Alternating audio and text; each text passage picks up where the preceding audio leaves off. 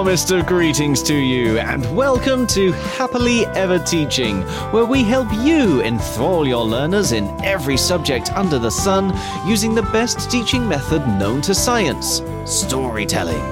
To do this, we feature special guest educators who are passionately keen for your children to become amazing and successful human beings.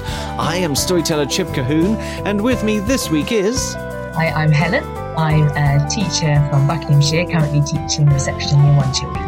Hi, I'm Rob. I work in Key Stage 2 and I've got experience working from every year group from year 3 up to year 6.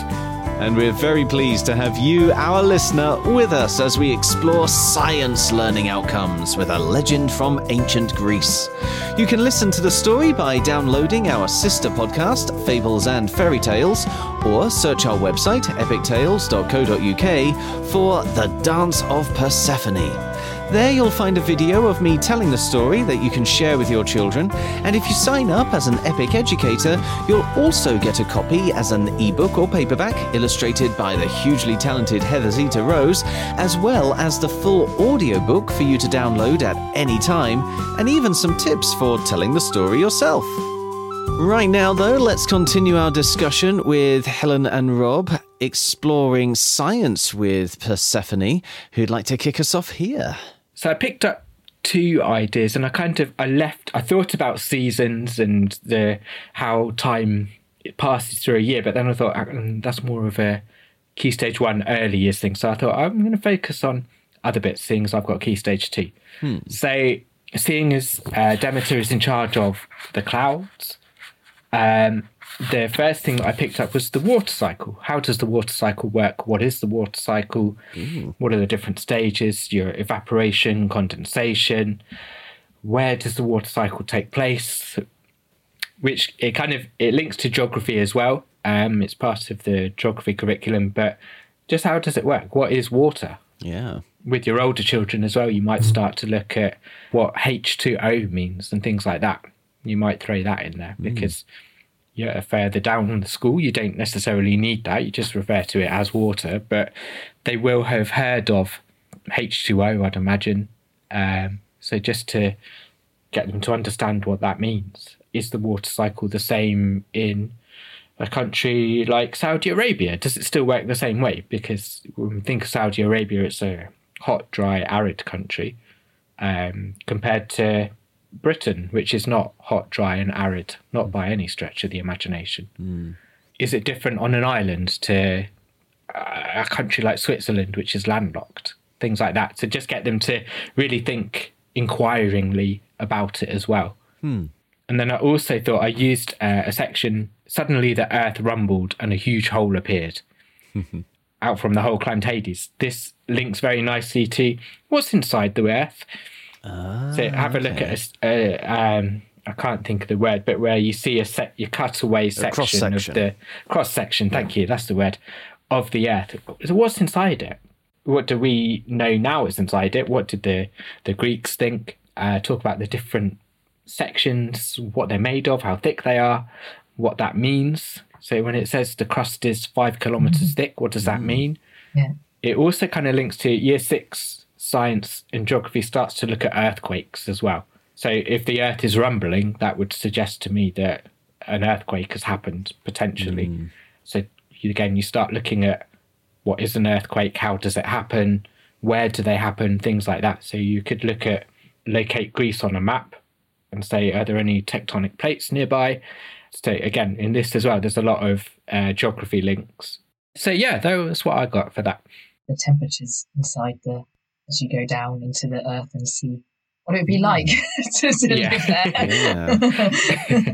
well, that, that's probably one of the reasons why it's assumed to be quite hot down uh, yeah. in Hades land, isn't it? On the subject of going down, um, main, maintaining my terrible links for this week, let's go down to the ages uh, four to seven and have a look at science there with you, Helen.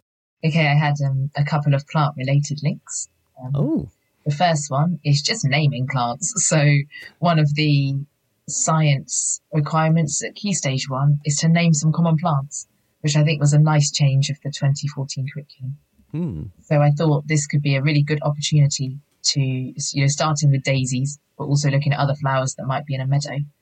In an ideal world, if it's a warm season and you can visit somewhere that has lots of lots of plants, um, teach the children what they look like. Go on a plant hunt so you can get flower identification sheets, um, some very child friendly ones that have the, the common flowers on. Yeah.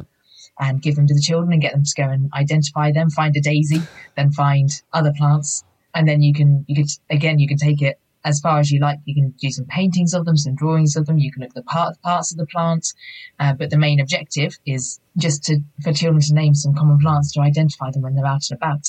You can go for a little walk to do that. Does that include uh, naming some of the uh, the fruits that you come across in the story? Because I remember Yanina puts in a uh, quite quite an exotic range of fruit. I know we've the pomegranate's got to be in there, and that's not a very common Not fruit a very these common days, fruit, is no. it?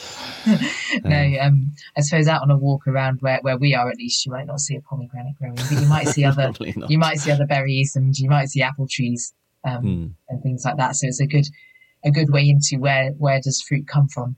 Ah, So that's naming plants, and then the other plant related activity is around what plants need. And as, as we said um, back when we were discussing just the story in general, and Mhm. what I like about this, some one of the many things I like about the story is that it, it uses story to try and describe how things grow. Um, so you've Mm. got you've got Demeter um, going around doing all these all these jobs. She's got quite a lot to do in order to to make the plants grow. So I thought um, Yeah. the children could become Demeter and do those jobs. First of all, again through, through role play, get them to act out those different activities, and then bring it to to the real world. What do plants need, and what do farmers in our country, in England at least, where we are, what do farmers need to do? What what's their life like? How do they care for plants, and how do they make sure their crops grow? Again, another link to where do plants come from? Where does our food come from? Which is a DT link in Key Stage One. Is where where does our food come from? Because some children might know if they're from a farming community, a farming home, they might know where food comes from. But some children might believe that bananas and apples come from plastic bags and supermarkets. Um, yeah. so all these lovely links. Um, the story has great links for for where food comes from, how crops grow, flowers, plants, all those lovely nature links. The plants related part of the science curriculum. But exploring as well the things that they will have to leave with Demeter because they can't just go and move the clouds around to make sure that the sun shines on their farms. Well, they could try. And then if you met if you met a standard group of reception year one, year two children, they could try. Just just looking up and blowing. yes, exactly. and that that could be a whole other problem solving activity. This cloud is there, but it needs to be over there. How are we going to do it? um, and then a really long straw. really long straw, um, a lasso, and then of course, and get the children to grow their own little plants. Very common ones in classes are watercress and beans because they grow quickly, so children quickly see the changes. Yeah. Um, so get them to care for care for some plants themselves and be Demeter. And then eat the reward A lesson like that is you get to eat the results, right? Yes, hopefully, if all goes well. and then learn the heartbreaking reality of crops not always growing. um, and then a tiny other activity I thought was very good for early years is to look at a pomegranate because they're so interesting. They are. Get a pomegranate, open it up, look at the parts, look at on the interactive board, look at a photograph of how where they come from, and talk about seeds. So and chase them, of course. They really do look like balls of jewels, don't they? Yes. Very tasty. Yeah, they're brilliant.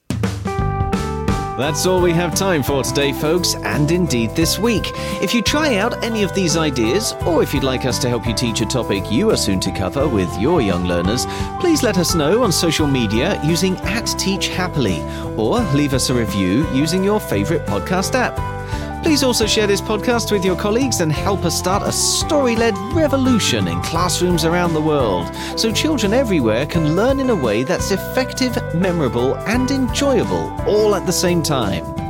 We'll be back next week so Persephone and her family can help us teach religion, history, art, geography, design and technology, physical education, and even music. But right now, it only remains for us to say cheerio, and we hope to hear your story soon. So, cheerio! Cheerio. And we hope to hear your story soon.